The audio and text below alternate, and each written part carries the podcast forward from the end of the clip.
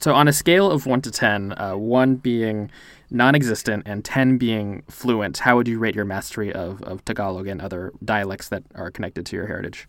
Oh my gosh. Okay, wait. 10 is 10, super fluent? Yeah, 10 is fluent, 1 is like nothing. Okay, so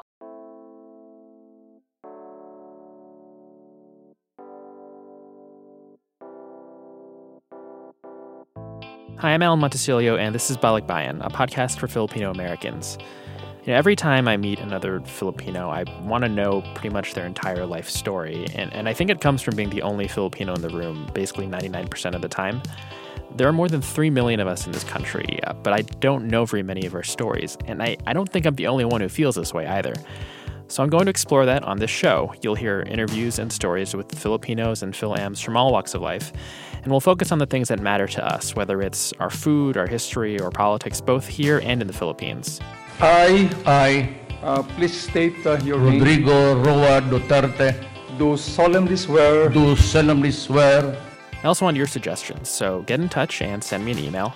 I'm at talk at balikbayanshow.com because they wanted to put me on ESL. And I was like, I dare you to test me right now.